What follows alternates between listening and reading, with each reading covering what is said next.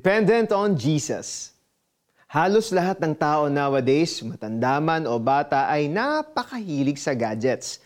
Ang paggamit ng gadget ng mga bata ng buong araw ay maaaring magdulot sa kanila ng SDD o Screen Dependent Disorder. Ito ang hindi pag-alis ng paningin sa anumang uri ng screen, cellphone, tablet o laptop.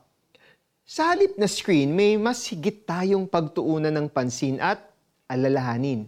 Ayon sa mga Hebreo 3.1, alalahanin natin si Jesus. Umpisa sa pagising sa umaga, sa maghapong pag-aaral o pagtatrabaho, hanggang sa ating pagtulog sa gabi. Alalahanin natin ang Panginoong Hesus. Magpasalamat tayo at kausapin natin siya.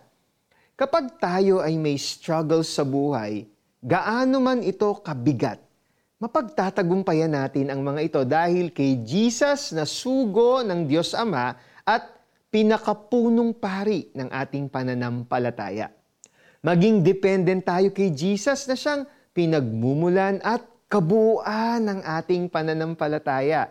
He is the author and perfecter of our faith. Kamakailan, sinalanta ng isang lindol ang isang Aita community sa Pampanga kung saan naglilingkod ang isang pastor. Niyakap ng pastor ang kanyang buong pamilya sa kalagitnaan ng bundok na kinatitirikan ng kanilang bahay.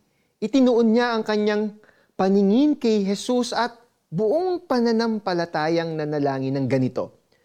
Panginoong Jesus, iligtas po ninyo ang aking pamilya at ang aking mga kasamang aita Pagkatapos, nakita nila ang patuloy na pagyanig ng magkabilang bundok dahil sa lindol. Pero ang kanilang kinatatayuan ay iningatan ng Diyos. Isa itong napakalaking himala at magandang patotoo sa kanilang komunidad. Hindi tayo dapat matakot at panghinaan ng loob dahil kasama natin ang Panginoong Hesus. Kahit kailan, lumindol man o bumagyo, hindi tayo iiwanan ng Diyos. So let us turn our eyes away from all things that make us fearful and let us focus on Christ alone. Sa lahat ng panahon, maging dependent tayo sa Panginoon. Tayo manalangin.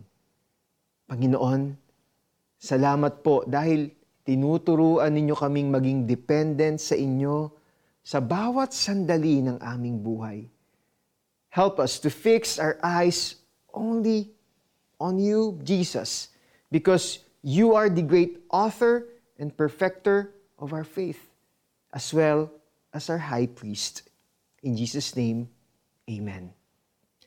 Para naman po sa ating application, alalahanin ang prayers mo na sinagot ni Lord para lalong tumatag pa ang pananampalataya mo sa Kanya mga kapatid sa pananampalataya at kasama sa pagkatawag ng Diyos, alalahanin ninyo si Jesus, ang sugo ng Diyos at ang pinakapunong pari ng ating pananampalataya. Hebrews 3.1 Ako po si Eric Tutanyes, reminding all of you, stay dependent on Jesus. God bless you all.